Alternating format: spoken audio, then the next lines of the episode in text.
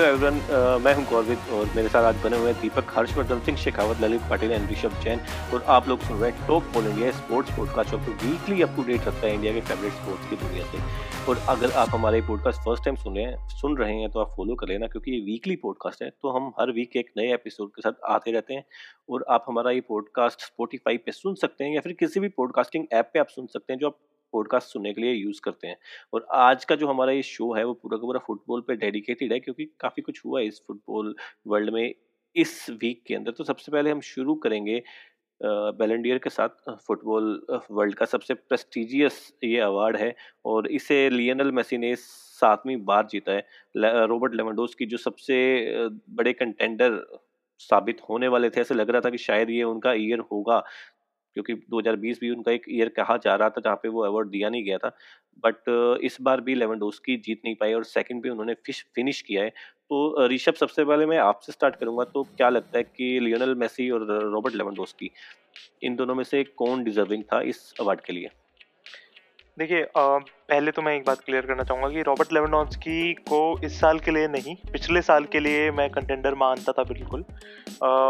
जिस वजह से उनको अभी रॉब लेवेंडोंस की बोला जा रहा है। इस साल भी उनके स्टैट्स बहुत अच्छे हैं बट मैं ये बिल्कुल नहीं कहूँगा कि लाइनन मेसी को नहीं मिलना चाहिए था।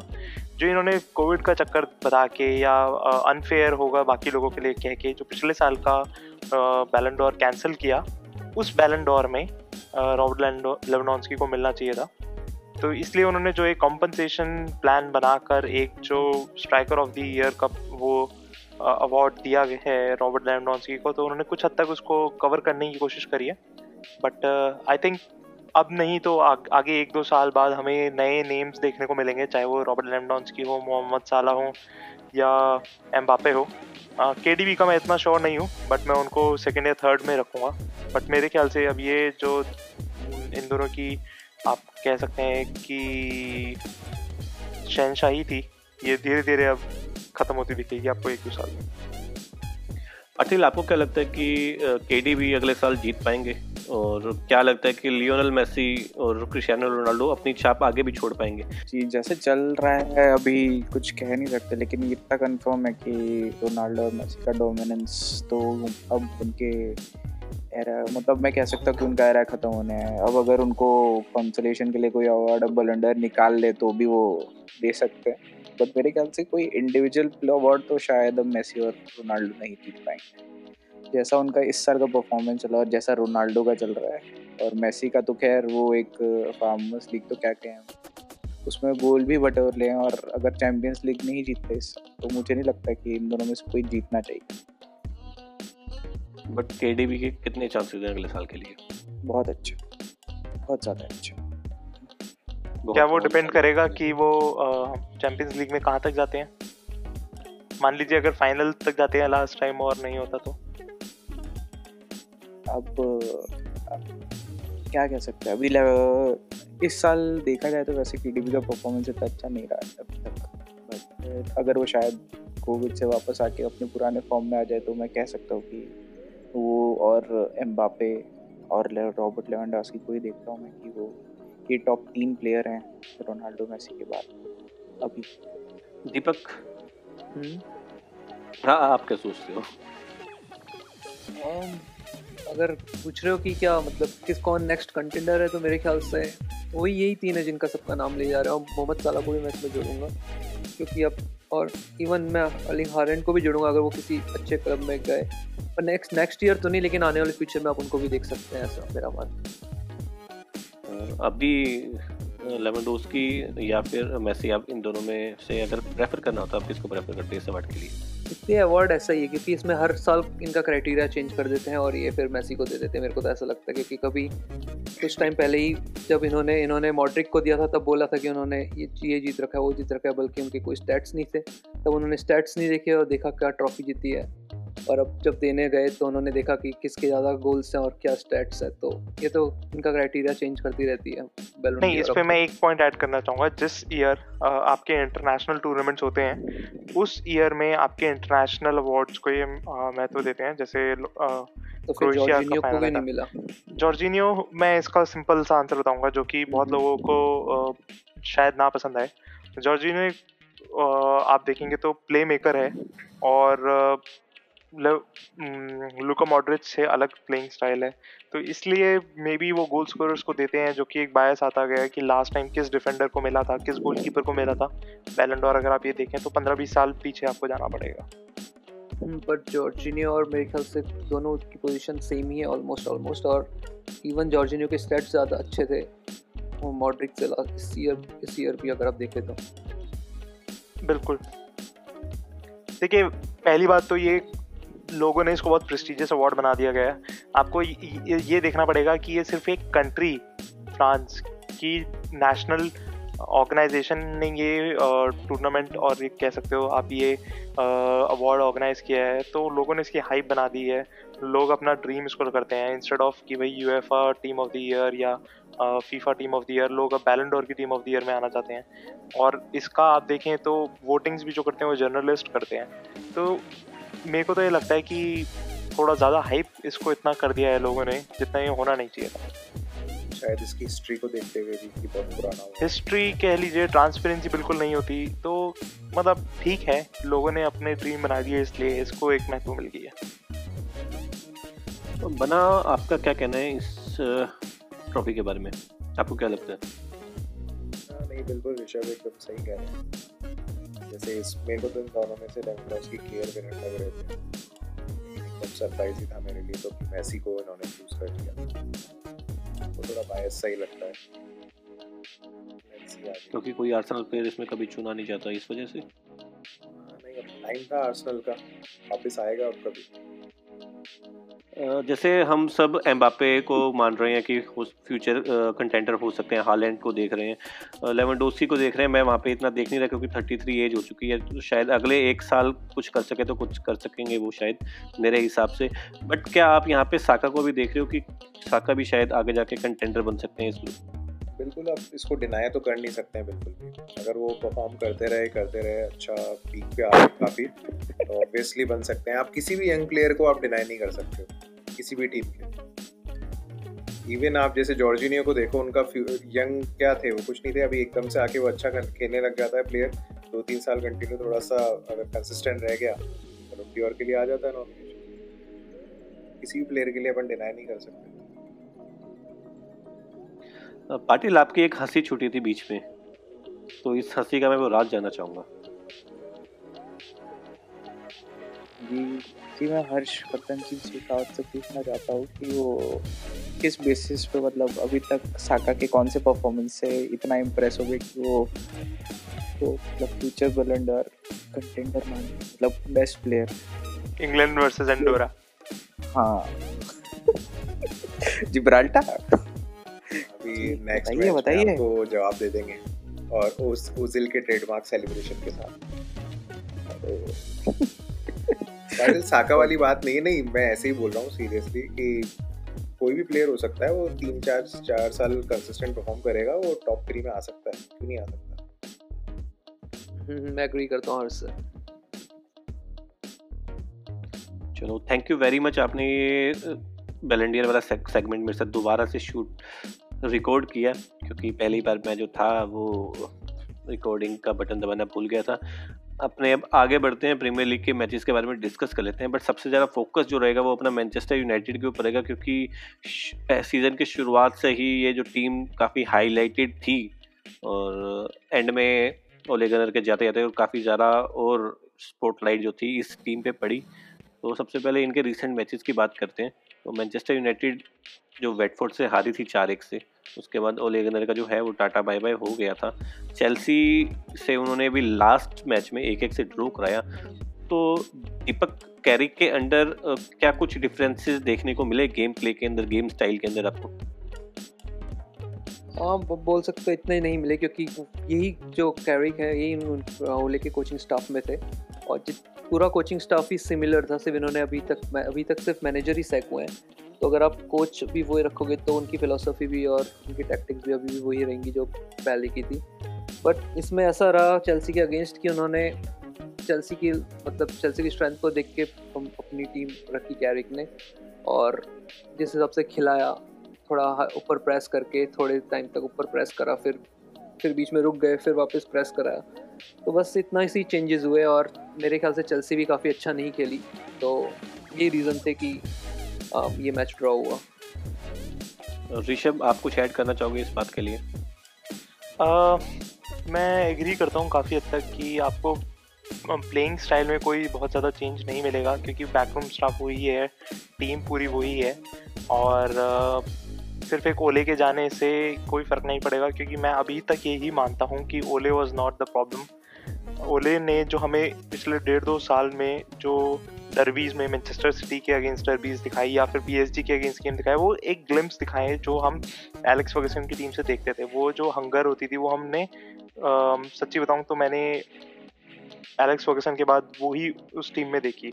तो मैं यही मानता हूँ कि Ole was not the problem इसलिए कैरिक के साथ भी कोई बहुत ज़्यादा डिफरेंस देखने को नहीं मिलेगा।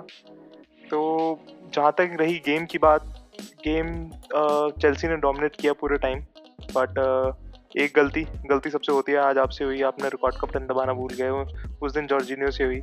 तो ये यही गलती पे, कैपिटलाइज करके आप गेम इधर का उधर कर सकते हैं। बिल्कुल, और एक कैरिक ने जो है रोनाल्डो को बेंच किया था, स्टार्ट नहीं करवाया था उनसे तो इस बारे में क्या कहना है? देखिए, रोनाल्डो ऐसा प्लेयर है कि अगर वो छीक भी दें तो उसकी न्यूज़ बन जाएगी। प्लेयर्स बेंच होते हैं सुपरस्टार्स प्लेयर बेंच होते हैं। मैसी बेंच होता है स्टार्ट नहीं करता ये भी टैक्टिक्स होती हैं कि आप उनको 70 मिनट में 60 मिनट में जब आपके डिफेंडर्स थके हुए होंगे, उनको लाएँगे। अगर कोच में इतनी हिम्मत है कि वो आपके मार्की साइनिंग को बेंच कर सकता है तो इसमें कोई बुरी बात नहीं है। इसको न्यूज़ बना देना, ये आदत है इंग्लिश मीडिया की।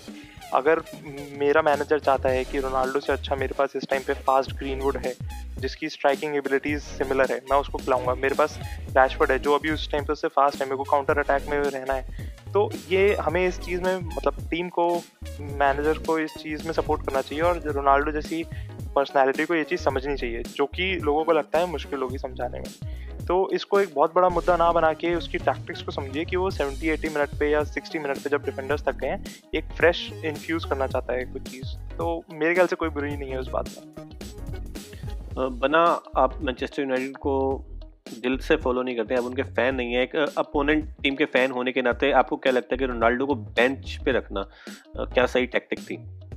नहीं ऑब्वियसली अगर रिज़ल्ट अच्छा आया है तो अपन यही कहेंगे, सही टैक्टिक थी। अगर हार रहे होते तो फिर उनके वो देखे जाते कि क्यों नहीं लाए, वो होते तो क्या होता। पर हाँ ऋषभ का कहना सही है। आपको इस टीम के साथ ऐसी टीम के अगेंस्ट खेल रहे हो जो अभी टॉप पे चल रही है, पूरी फॉर्म में है तो ऑब्वियसली अपन डिफेंसिव माइंडेड ही खेलने वाले हैं। अटैक पे अपन इतना जाएँगे नहीं। तो उस अकॉर्डिंग इन्होंने टैक्टिक्स रखी और जब लास्ट के गेम में जब भी चाह रहे थे तो उन्होंने इंट्रोड्यूस किया। तो मेरे हिसाब से सही था।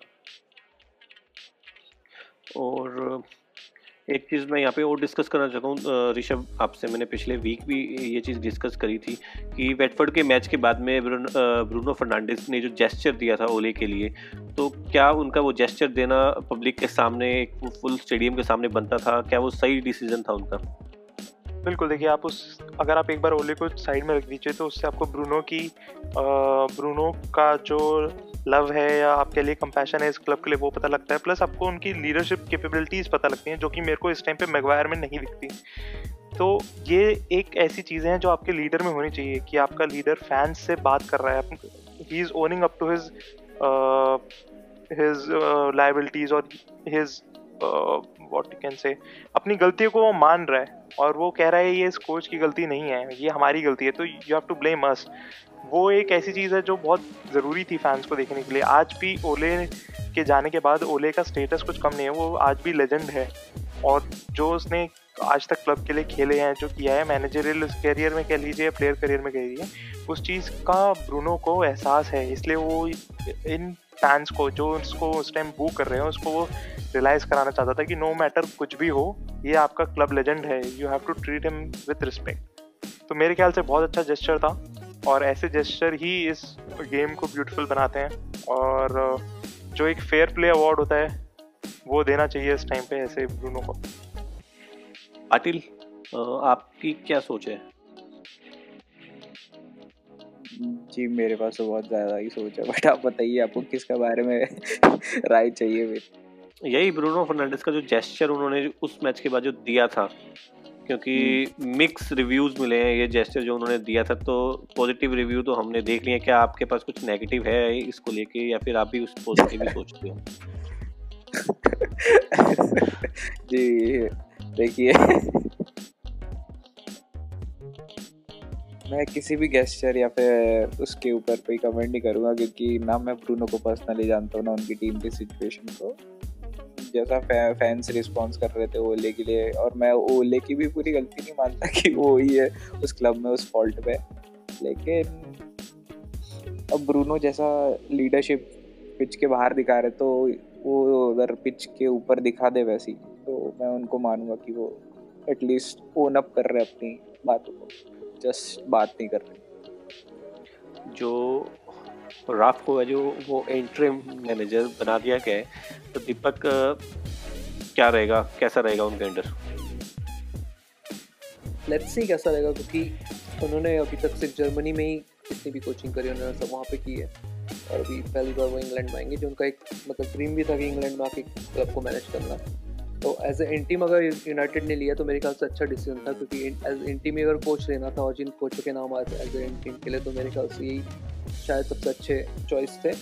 तो मेरे ख्याल से तो अच्छा डिसीज़न रहा, क्योंकि अब जैसे उनकी फिलोसफी मानते हैं लोग, और जैसे उनकी टेक्निक रहती है जैसे जितने रेपुटेटेड हैं, वो बाकी कोचों के अगेंस्ट और किस तरफ़ तरीके से मतलब कोच उनको रिस्पेक्ट करते हैं। तो मेरे ख्याल से देखते हैं अब किस तरीके का वो इम्प्लीमेंट लाते हैं अपने अपनी सारी चीज़ों को यूनाइटेड में तो वो अब आपको आगे पता चलेगा क्योंकि अभी तक देखना पड़ेगा कि वो इंग्लैंड में कैसा आके परफॉर्म करेंगे।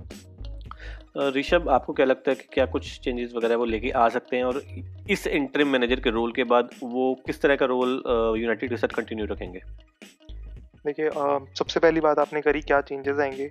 अगर आप उनके इंटरव्यूज़ पढ़ें या आप उनकी फिलोसफी देखें तो वो बहुत ज़्यादा प्रेसिंग में विश्वास करते हैं, जो कि आज आप लिवरपूल की फिलोसफी देखते हैं फुल प्रेस वो उसमें बिलीव करते हैं। उनका एक बहुत फ़ेमस कोट है कि there is nothing like half press और स्मॉल प्रेस आपको फुल प्रेस करना है, तभी आप मैचेस जीत सकते हैं। और यही हमने देखा है कि लिवरपूल सिर्फ़ वैंडाइक को पीछे छोड़ के पूरी टीम प्रेस करती है, क्योंकि क्लॉप ने काफ़ी हद तक सीखी है अपनी फुटबॉल फिलासफी राफ रखने के से। तो वही हमें देखने को मिलती है। और जहाँ तक रही उनके फ्यूचर की बात अभी इस सीज़न तक वो इंटर मैनेजर रहेंगे और उसके बाद उन्होंने एग्रीमेंट किया है कि या अगर वो फुल टाइम मैनेजर नहीं रहेंगे तो वो एज अ कंसल्टेंट रोल में रहेंगे। जो कि अगर आप देखें तो जो दो रेडबुल के क्लब हैं सैल्सबर्ग और लाइप्जिग उनमें उन्होंने आ, उनकी अगर आप साइनिंग्स देखें रैल्फ रैगनिक के under within ten millions उन्होंने इतनी ज़्यादा साइनिंग्स करी हैं जो कि आज multi million double triple figures वाली साइनिंग्स हैं एनको को कहिए वर्नर कहिए और क्या कहते हैं किएटा कहिए ऐसी ऐसी साइनिंग्स उन्होंने एज अ कंसल्टेंट रही हैं, रहकर करी हैं लाइप्जिग के दोनों क्लब्स के लिए सॉरी रेडबुल के दोनों क्लब्स के लिए तो बहुत ही ज़्यादा फ़ायदेमंद रहेगा यूनाइटेड को एज अ टैक्टिक्स क्योंकि पिछले तीन चार साल से यूनाइटेड एक कोच से ज़्यादा, एक प्रेसिडेंट या एक फुटबॉल उसको ढूंढ रही थी टेक्निकल हेड के डिमांड में थी।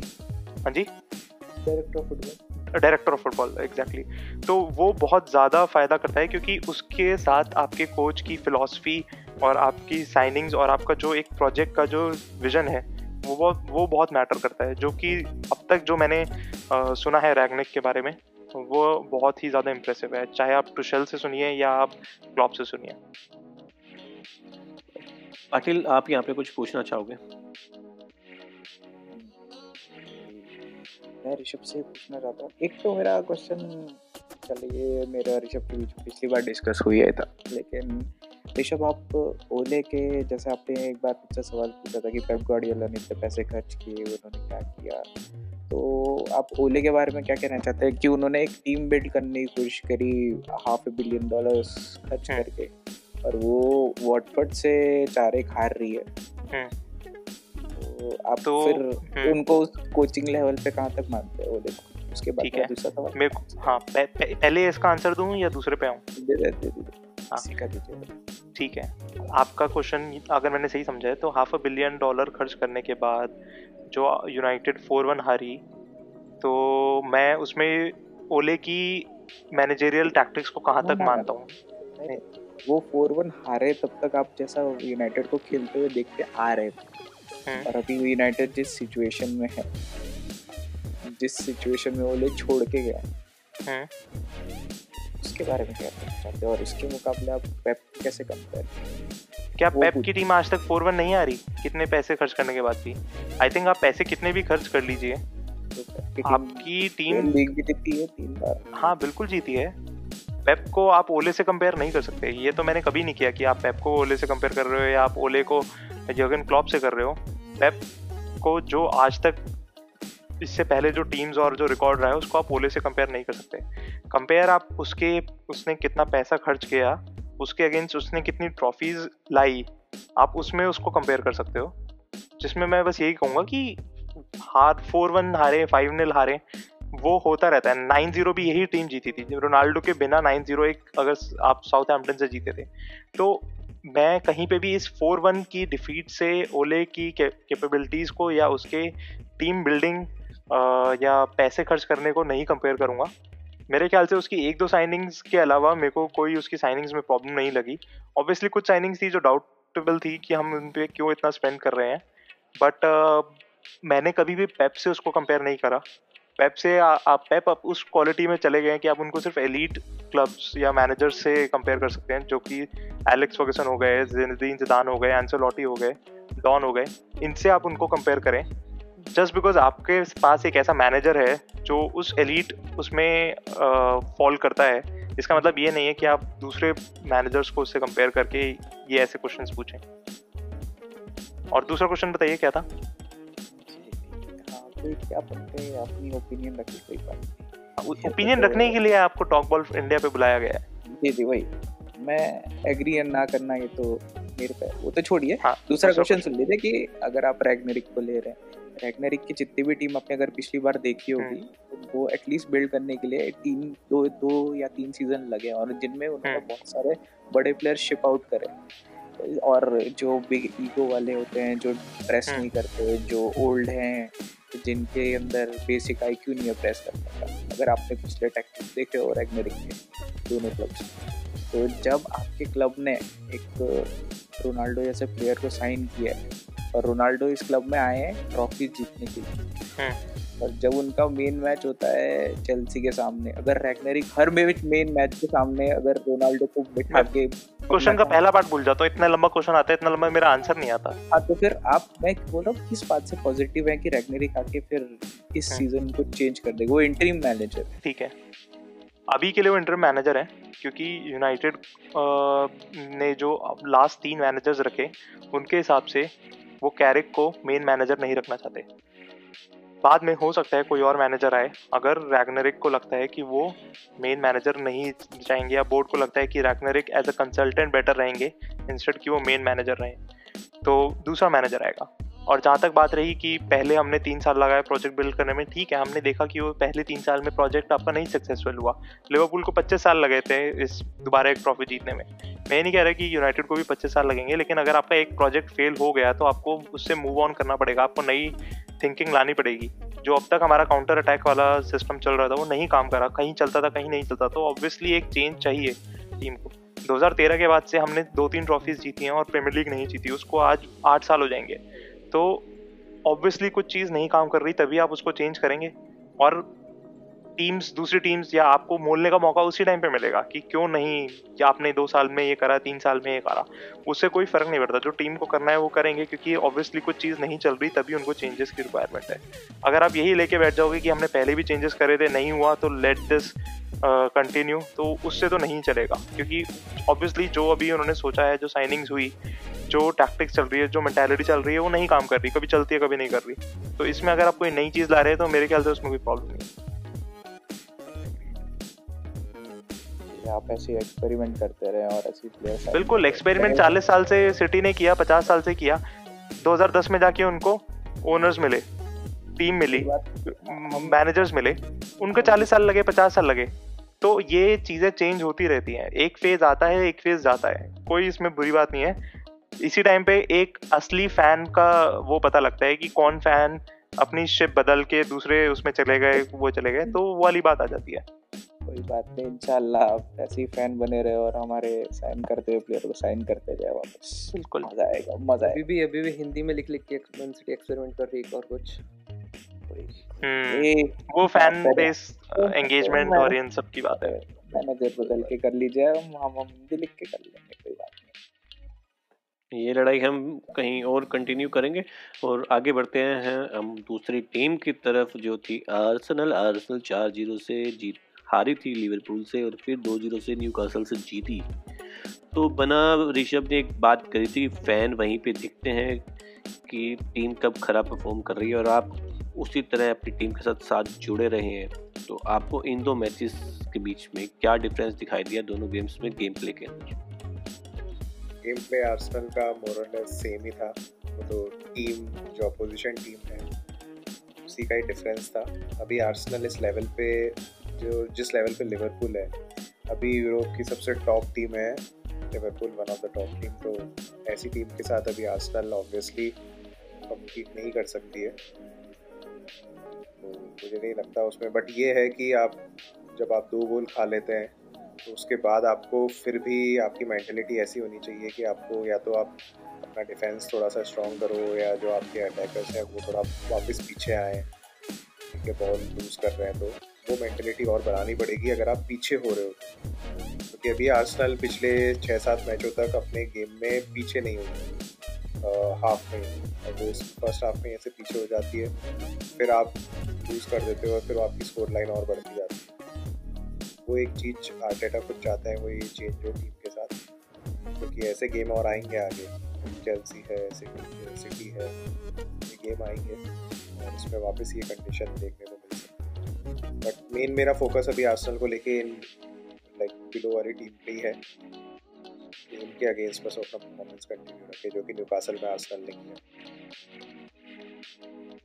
और आर्सेनल का जो अगला मैच है वो भी एक बिलो टीम के साथ ही है जो है मैनचेस्टर यूनाइटेड तो आपको क्या लगता है कि आर्सेनल ऐसे ही कुछ परफॉर्मेंस वहाँ पे भी दिखा पाएगी उस मैच में भी? बिल्कुल आर्सेनल तो अपना हंड्रेड परसेंट ऑब्वियसली दे ही रही है हर मैच में। यूनाइटेड भी जैसे इंटर मैनेजर नाइन्टी परसेंट दे रही है अपना। नहीं वो अभी जैसे है नहीं कैरिक के अंडर है पिछला मैच में अच्छा उन्होंने परफॉर्म किया तो उन पर भी प्रेशर है टीम के पास परफॉर्म करने के लिए तो मैच तो काफ़ी अच्छा होने वाला है। अभी आर्सेनल की विन या ड्रॉ एक्सपेक्ट कर रहा हूँ देखते हैं। देखते तो आपको क्या लगता है क्या स्कोर रह सकता है मैच का? टू वन या फिर one one draw okay okay. Deepak अपने इसी मैच के बारे में बात कर लेते हैं बना ने जैसे बोला कि आर्सेनल अपनी नीचे वाली टीमों से, जो नीचे रैंकिंग की टीम्स हैं, उनको थोड़ा सा डोमिनेट करती है तो आपको क्या लगता है कि आर्सेनल यूनाइटेड के सामने भी डोमिनेट कर पाएगी मेरे ख्याल से कर सकती है यूनाइटेड के सामने तो, क्योंकि आर्सेनल का अभी मिडफील्ड काफ़ी अच्छा है और यूनाइटेड को अगर डोमिनेट करना है तो आपका मिडफील्ड अच्छा होगा तो आप किसी इजीली डोमिनेट कर सकते हो।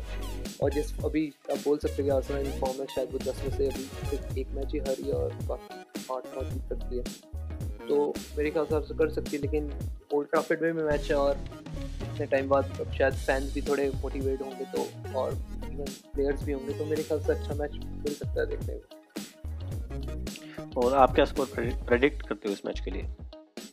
टू वन यूनाइटेड आर्सेनल के डोमिनेट करने के बाद भी? बोला कर सकती है। हाँ अगर करती है तो तो तो वन यूनाइटेड तो one one RJ Rishabh Jain. नहीं मेरे को लगता है टू ज़ीरो क्लियर विन होगी। क्योंकि ये शायद कैरिक का आखिरी गेम हो सकता है। टू ज़ीरो क्लियर विन होगी मैनचेस्टर यूनाइटेड की। और मेरे को लगता है इसके अंदर जो हमने पिछला मिडफील्ड देखा और जैसी परफॉर्मेंस देखी यूनाइटेड उससे अच्छा खेलेगी। और मेरे को नहीं लगता कि ओल्ड ट्रैफर्ड पे आर्सनल डोमिनेट कर पाएगी क्योंकि यूनाइटेड के पास एक पॉइंट होगा प्रूफ करने के लिए और आई थिंक वो उस पर कैपिटलाइज करेंगे। ललित पाटिल आपकी क्या राय है? जी मेरी इसके ऊपर बहुत बड़ी राय है। तो मैं पहले आर्सेनल के बारे में बताना चाहता हूँ। जैसे आर्सेनल को तीन मैच तो वैसे देखिए कि आर्टेटा ने एक्चुअली से एक टीम में एक स्ट्रक्चर लाया है कि वो एक अच्छा प्रेसिंग गेम और अच्छा इंटर पासिंग गेम खेल रहे हैं। लेकिन जैसा आपने लिवरपूल का मैच देखा होगा उसमें ये हमेशा ट्रांजिशन का आर्टेट का वैसे ऐसा कोई प्लेयर नहीं है फॉरवर्ड में जो पीछे आके ट्रैक बैक करे पास करे। अगर आपको बताओ, हर्षवर्धन सिंह भी इससे एग्री करेंगे कि दो गोलों में या तीन गोलों में साका की बहुत गलती थी। साका और अबू मैंग जो थे, जिन्होंने ट्रैक बैक नहीं किया था। हर्षवर्धन कहना चाहेंगे एक बार यही मैं कह रहा था। वैसा इसी चीज़ की दिक्कत है कि आप अगर वन टू डाउन हो जाते हो तो आपके जो अटैकर्स हैं उनको पीछे फॉल बैक करना चाहिए। जैसा वो खेल रहे हैं। मैं एक्सपेक्ट करता हूँ कि वो एटलीस्ट यूनाइटेड को बॉल पोजिशन में तो डोमिनेट करेंगे। और जैसा यूनाइटेड पिछले मैच में खेली है नाइन्टी परसेंट वो उसी टैक्टिक से खेलने वाले क्योंकि Arsenal press at least half press करती है अपोनेंट्स को। और वो यूनाइटेड के लिए अगर रैगनरिक देखे तो वो भी इसी स्टाइल से खेलेंगे जैसे वो चेल्सी के सामने खेले। और मैं चेल्सी से ज़्यादा क्रिएटिव मानता हूँ आर्सनल को बट वीक मानता हूँ डिफेंसिव बट शायद मेरे ख्याल से इस मैच में आर्सेनल डोमिनेट करेगी। और अगर हारी तो एक तो मतलब बहुत बुरा हारेगी मैं एक्सपेक्ट कर रहा हूँ कि ये वन ज़ीरो विन होगी यूनाइटेड ओके, और अगली टीम की बात करते हैं, जो है मैनचेस्टर सिटी अब मैनचेस्टर सिटी जो है, वो एवर्टन से तीन ज़ीरो जीती लास्ट से लास्ट वीकेंड में। और लास्ट वीकेंड वेस्ट टाइम पे दो एक की एक अच्छी विन थी उनकी। तो पाटिल ये दोनों विन्स मैनचेस्टर सिटी के लिए कितनी इंपॉर्टेंट थी? जी मैनचेस्टर सिटी के कंसिस्टेंसी के लिए तो बहुत इम्पोर्टेंट थी। कि अब मैनचेस्टर वो कहते हैं कि मोमेंटम बिल्ड हो रहा है हमारा, कि हर मैच अगर आप तो एटलीस्ट प्लेयरों में कॉन्फिडेंस बहुत है। अब अगर कोई भी एक प्लेयर रिप्लेस करता है पेप तो वो एकदम दूसरे प्लेयर की जगह चेलअप करके मतलब पूरी निभाते हैं उसकी वजह उसका रोल तो हमें एटलीस्ट पूरा मोमेंटम तो हम कह सकते हैं कि टाइटल कंटेंट अच्छा। इसकी वजह से जैसी हमारी कंसिस्टेंसी मैनचेस्टर सिटी का जो अगला मैच है वो एस्टन विला से होगा और एस्टन विला पे उनके होम प्लेयर की दोबारा से वापसी होगी। तो आपको क्या लगता है कि एस्टन विला पे इजी विन हो सकती है सिटी की? जी, नहीं, बिल्कुल। इजी तो नहीं होगी। स्टीवन जेराड के आने से एस्टन विला बहुत ही हाई प्रेसिंग और अच्छी डेवलप टीम दिखती है, जैसे मैंने पिछले दो मैच देखा अच्छा खेल रही है एस्टन विला और ये भी वेस्ट टाइम की तरह ही क्लोज गेम होगा। मोस्ट प्रोबेबली और मेरे ख्याल से जैसा आप बोल रहे हैं होम रिटर्न जैक रिलिश ये मैच भी शायद नहीं खेल क्या सब्सटीट्यूट भी नहीं कर पाएँगे? नहीं आपका सब्सिट्यूट पे रहेंगे क्योंकि वो वापस ट्रेनिंग में आ चुके हैं तो मोस्ट प्रोबेबली सब्सिट्यूट में तो बैठेंगे लेकिन मुझे नहीं लगता कि वो स्ट्रेट टीम में चले जाएँगे जो इतने अच्छे परफॉर्म कर रही है। ओके okay, और बना मैं आपसे पूछना चाह रहा था कि लिवरपूल जो है वो लगातार दो मैचेस से चार ज़ीरो चार ज़ीरो फोर नील जीत रही है एक बार लिवरपूल से जीती और अभी साउथ एम्पटन से जीती है। तो क्या ये दिखाई दे रहा है कि मैच बाय मैच ये टीम जो है वो काफ़ी स्ट्रॉन्ग होती जा रही है। नहीं, ये काफ़ी स्ट्रॉन्ग होती जा रही की बात नहीं है। स्ट्रॉन्ग टीम है ऑलरेडी और टीम इन्होंने ऐसी फेस करी है जिनके अगेंस्ट ही ऐसे जीत रही थी। अब अगला मैच जैसे एवर्टन से है इसका। एवर्टन के साथ बहुत अच्छा डर भी होगा इनका। और अगर ये हाई स्कोरिंग अगर लिवरपूल चार करती है तो एवर्टन भी दो या तीन करेगी। ऐसा ही जाता है ये। तो टीम का ही फ़र्क पड़ रहा था कि उनके जो फिक्चर्स हैं वो थोड़े ऐसे चले गए थे। लिवरपूल तो वैसे ही टॉप टीम है। कैसे चलेंगे ऐसे? मतलब पिक्चर्स आर्सेनल और साउथहैम्पटन के अगेंस्ट आ गया था तो उनके अगेंस्ट तो एक अच्छी विन सब लोग एक्सपेक्ट कर ही रहे थे लिवरपूल से। बट मैनचेस्टर यूनाइटेड जैसी टीम के सामने भी उन्होंने काफ़ी अच्छा परफॉर्म किया था। तो ऐसा नहीं है कि फिक्चर्स जो है वो थोड़े बहुत ढीले दिखाई थी वहाँ पे। नहीं आप फिर उसके आप देख सकते हो बीच में आप ब्राइटन के अगेंस्ट ड्रॉ करा लिया था। टू टू और इसमें वेस्ट हैम से तो हारी गई थी। तो ऐसा कुछ कह नहीं सकते। बाकी प्लेइंग इलेवन तो उनकी बहुत स्ट्रॉन्ग है वैसे भी। तो किसी भी मैच में वो एकदम डोमिनेट कर सकती है। लेकिन एवर्टन वाले में तो मैं प्रिडिक्ट कर रहा हूँ कि शायद एक गोल के मार्जिन से जीतेगी टू वन या ऐसा मैच जाने वाला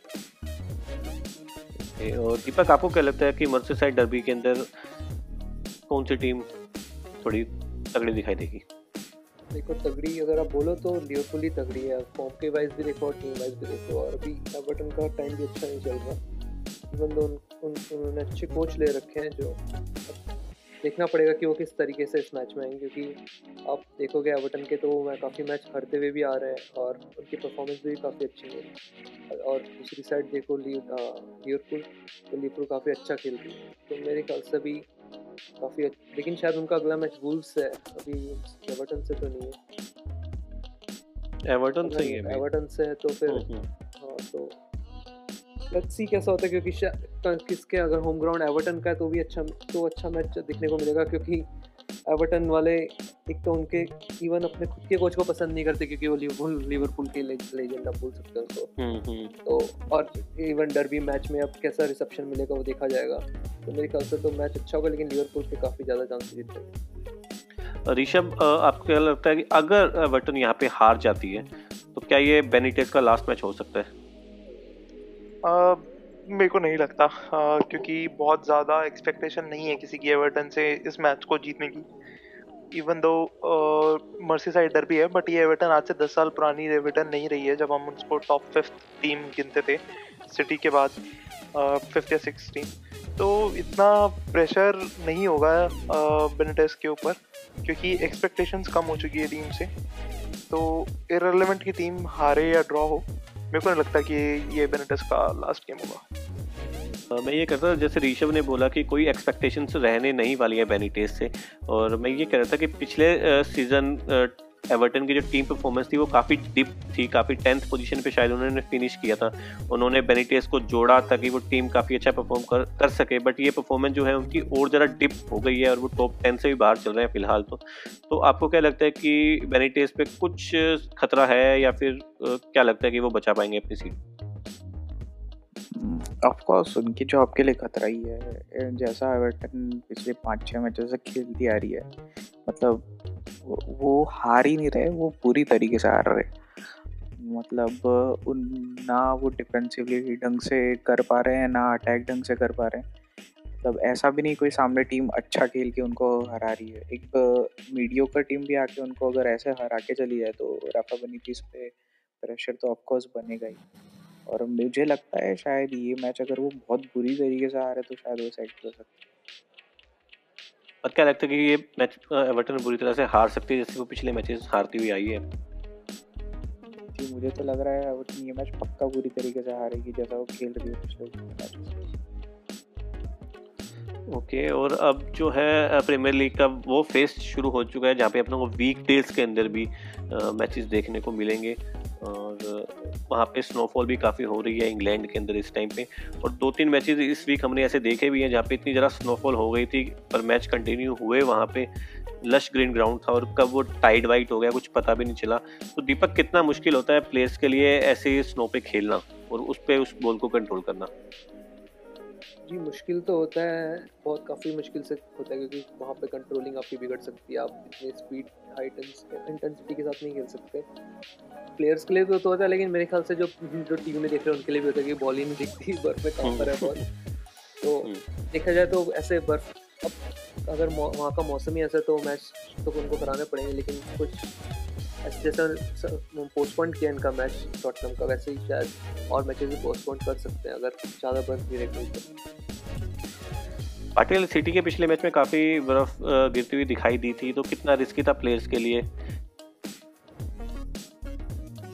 प्लेयर्स के लिए छोड़िए मैं तो सिर्फ़ कमेंट्री सुन रहा था क्योंकि मुझे समझ तो आ नहीं रहा था क्या हो रहा है आधे हाफ़ में बट जैसा कहते हैं लोग कि मतलब स्नो में खेलने से इंजरीज प्रोन ज़्यादा हो जाता है। तो मेरे ख्याल से इन्हें पोस्टपोन कर देना चाहिए था ये मैच क्योंकि हाफ़ टाइम तक आप अगर देखते हो पूरा मैच तो पूरा ही ग्राउंड वाइट बढ़ चुका था। बढ़ चुका था।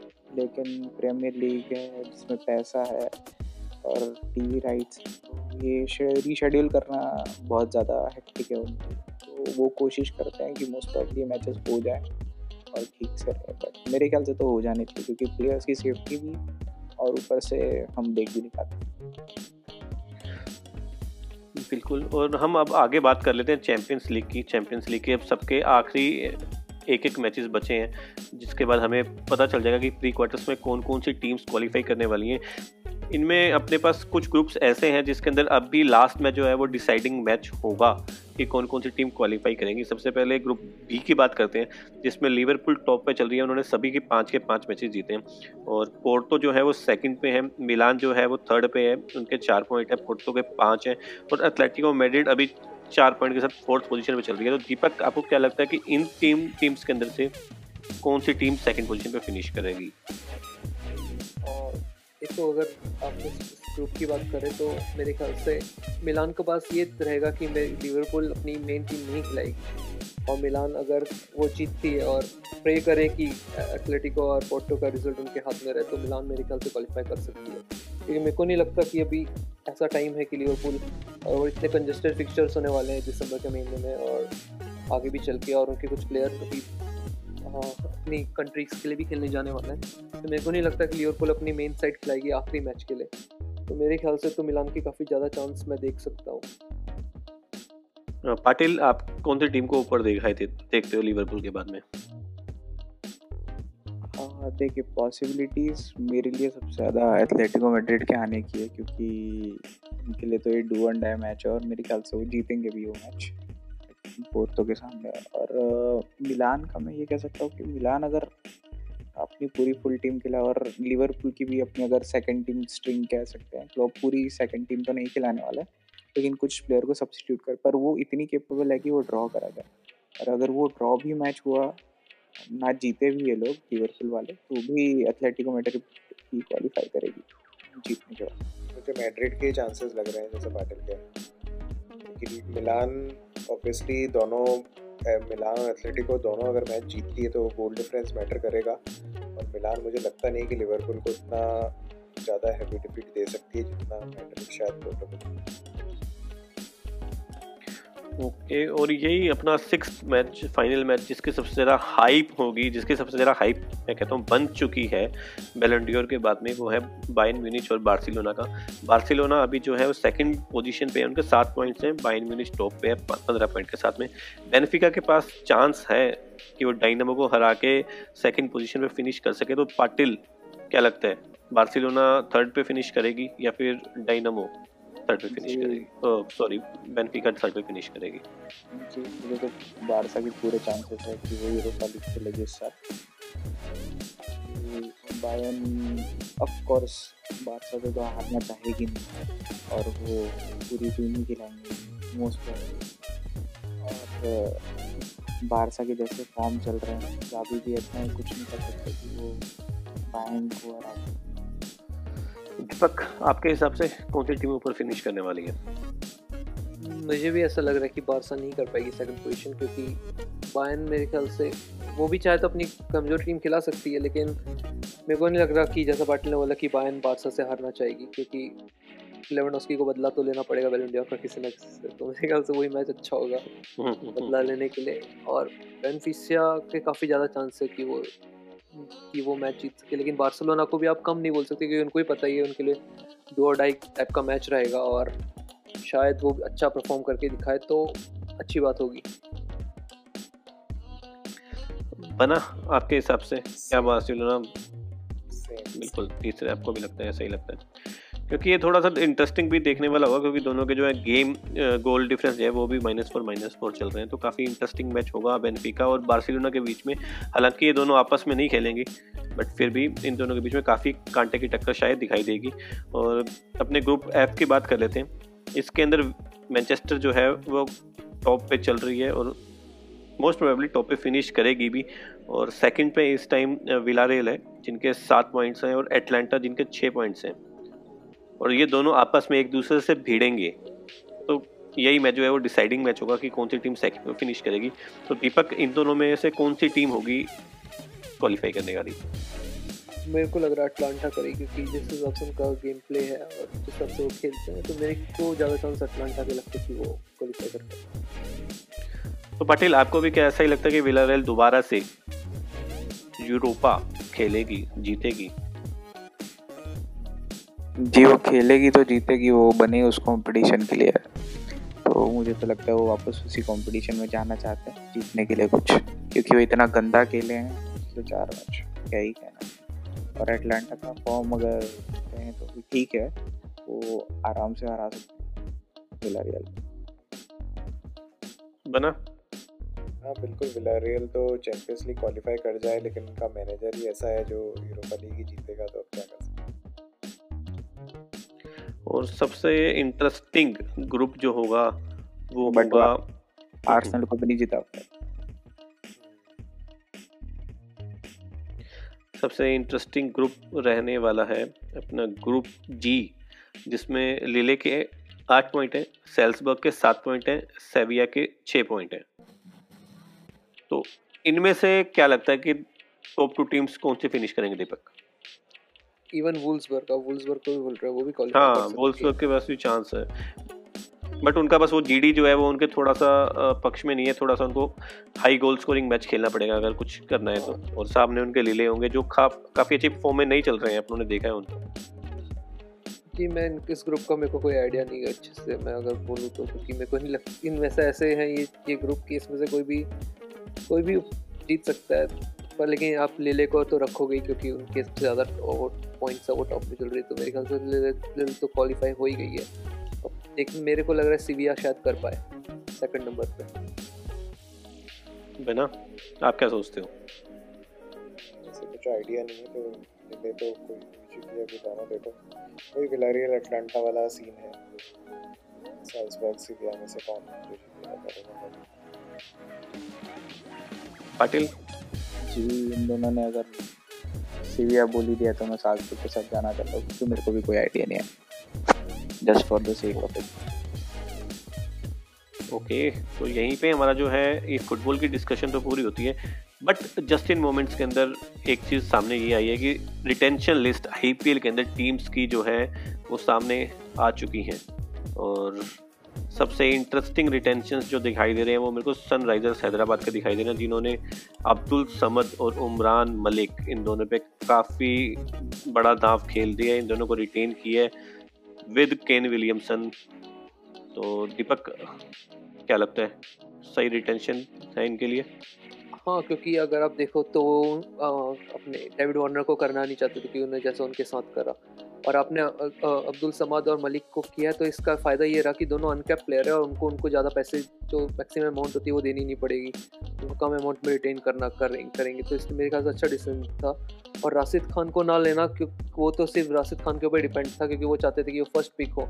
और शायद सिक्सटीन करोड़ या जितने करोड़ है वो उतने कमाए। लेकिन एस आर एच ने साथ साथ मना कर दिया और इसी कारण से वो रिलीज़ हुए बना आपकी राजस्थान रॉयल्स ने जो है वो संजू सैमसन, जोस बटलर और यशस्वी जायसवाल को रिटेन किया है। उनके पास जोस बट सॉरी क्या कहते हैं, बेन स्टोक्स और आर्चर में से भी एक को रिटेन करने का चांस था। उन्होंने उनको रिटेन नहीं किया तो इन पे कुछ कहना चाहोगे आप?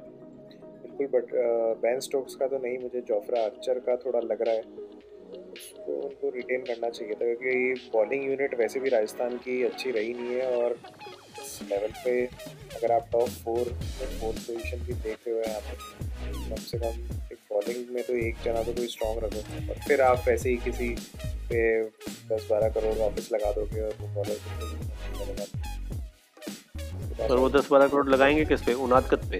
हाँ, उसी का एक एग्जांपल ऐसे बॉलर पे लगा देते जो आगे वाले एक सीज़न में परफॉर्म करके नहीं दिखाता।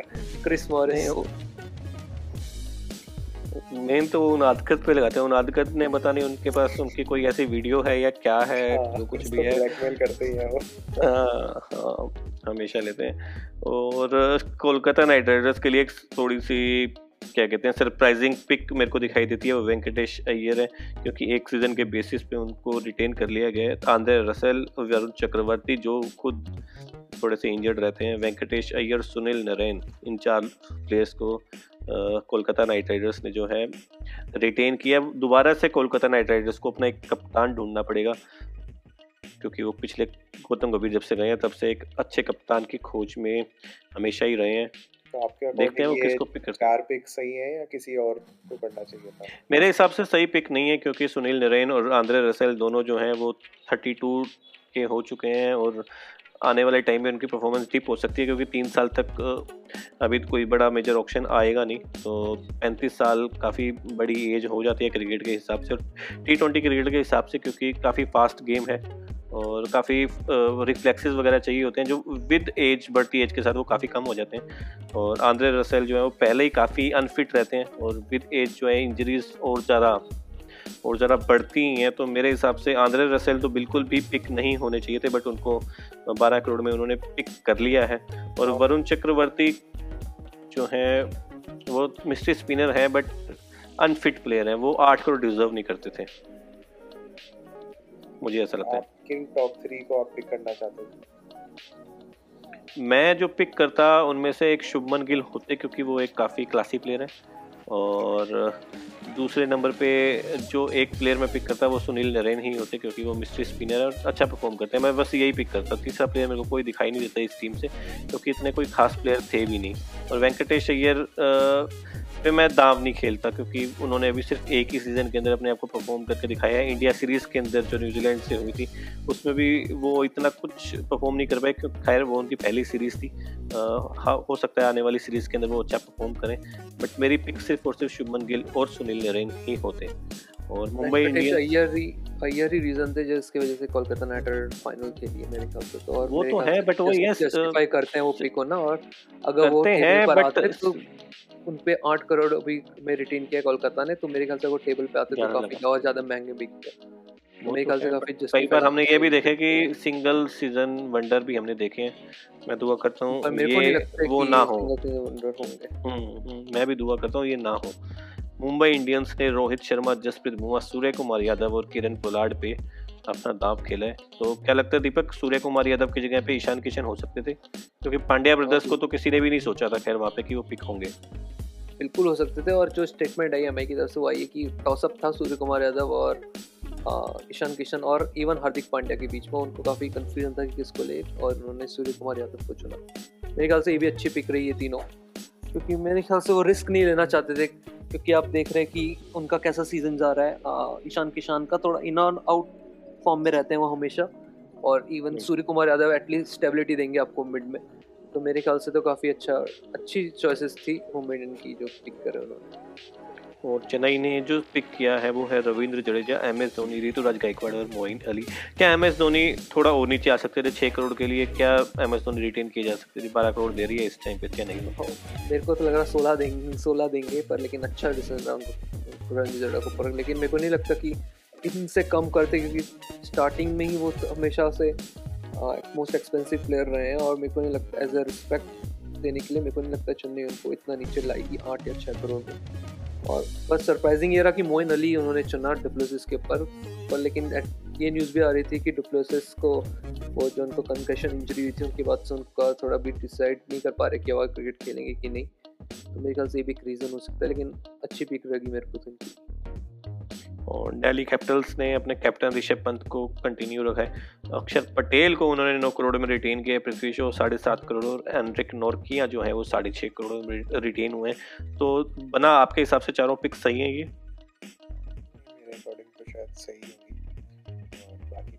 मेरे अकॉर्डिंग भी शायद लगा रहे हैं तो फिर आपसे एक क्वेश्चन मैं नहीं पूछता हूँ। हाँ। और दीपक मैं आपकी तरफ़ रुख करता हूँ। हाँ मेरे ख्याल से सही पिक है क्योंकि सुरेश एयर्स को लेना चाहते थे कि उनको खुद को नहीं खेलना था, उनको एज ए लीड करना था टीम को और इसके लिए दिल्ली ने मैं साफ़ साफ़ उनको मना कर दिया और इसलिए मेरे ख्याल से बाकी जो बचे उनमें से तो मेरे ख्याल से यही पिक ज़्यादा सही और मतलब लगती कि यही होनी चाहिए।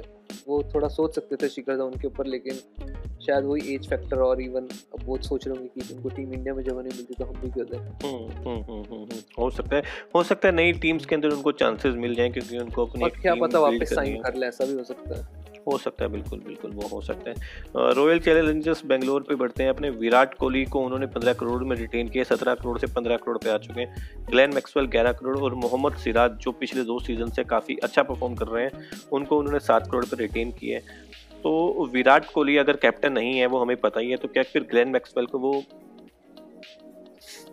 क्या कहते हैं अपॉर्चुनिटी या फिर वो भार दिया जाएगा कैप्टनसी का? नहीं, मुझे तो नहीं लगता ग्लेन मैक्सवेल को कैप्टन बनाना चाहिए, क्योंकि अगर आप ग्लेन मैक्सवेल को कैप्टन बना दोगे तो आप एक वो खो दोगे कि एक जो प्लेयर का स्पार्क होता है, जो ग्लेन मैक्सवेल फ्रीली खेलते हैं आके।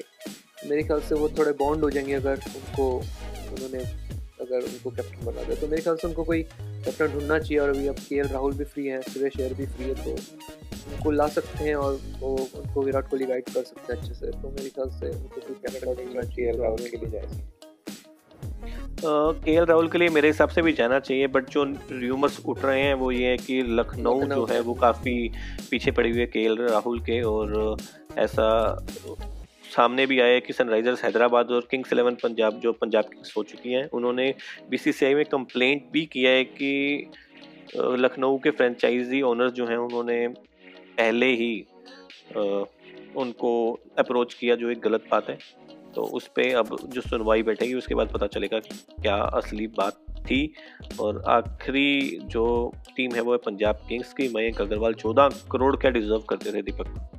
नहीं नहीं ये काफ़ी सरप्राइजिंग पिक था लेकिन अगर उनको लेना ही था तो उनको किसी एक प्लेयर को तो लेना ही पड़ता। मिनिमम बारह से या चौदह जो भी आप तो मेरे ख्याल से हम्म। आप बोल सकते ऑल राइट डिसीज़न है क्योंकि उनको मेरे ख्याल से टीम में ऐसा कोई है नहीं जिनको आप रिटेन कर सको। उन्होंने अच्छा अच्छा अगर मैं होता तो अर्शदीप के साथ उनको भी जोड़ता हमारे बिश्नोई जी को। क्योंकि उनका भी काफ़ी अच्छा परफॉर्मेंस रहा। इवन दो पंजाब पता नहीं क्यों उनको इतने अच्छे से ज़्यादा ज़्यादा यूज़ नहीं करती। लेकिन काफ़ी अच्छे प्लेयर हैं वो भी। इवन आप फ़ील्ड देख लो या बॉलिंग में देख लो। एक एक प्लेयर मेरे को यहाँ पे ऐसा लगता है कि मार्करम को वो थोड़ा सो, थोड़ा रिटेन कर सकते थे क्योंकि उन्होंने अपनी फॉर्म दिखाई है वर्ल्ड कप में भी दिखाई थी और आईपीएल में भी दिखाई थी, वहाँ पे वो मिस कर गए। हो सकता है कि मयंक अग्रवाल को कैप्टन सी का रोल देके वो एक नई टीम बिल्ड करें और अर्शदीप की बॉलिंग कैपेबिलिटीज़ के ऊपर अपना एक बॉलिंग सेटअप तैयार करें। वो अपनों को जनवरी की ऑप्शन में पता चल जाएगा किस तरह की टीम्स जो है वो बिल्ड होती हैं। तो अपने अपने आज के पॉडकास्ट को यहीं पे ख़त्म करेंगे और दीपक हमेशा की तरह आप बोलिए कुछ। तो आप सब लोगों का शुक्रिया। आप हमारे साथ अभी तक बने रहे। तो ऐसे ही हमारे पॉडकास्ट को सुनते रहिए और आगे के लिए भी अपडेट रहते रहिए। और आप जिस भी प्लेटफॉर्म में पॉडकास्ट सुन रहे हैं, वहाँ पे आप लाइक कर सकते हैं शेयर भी कर सकते हैं अपने फ्रेंडों में बांट सकते हैं और आप जहाँ जिस प्लेटफॉर्म में शेयर करना चाहें, वहाँ कर सकते हैं। तो अब हम आपसे मिलेंगे नेक्स्ट टाइम तब तक के लिए बाय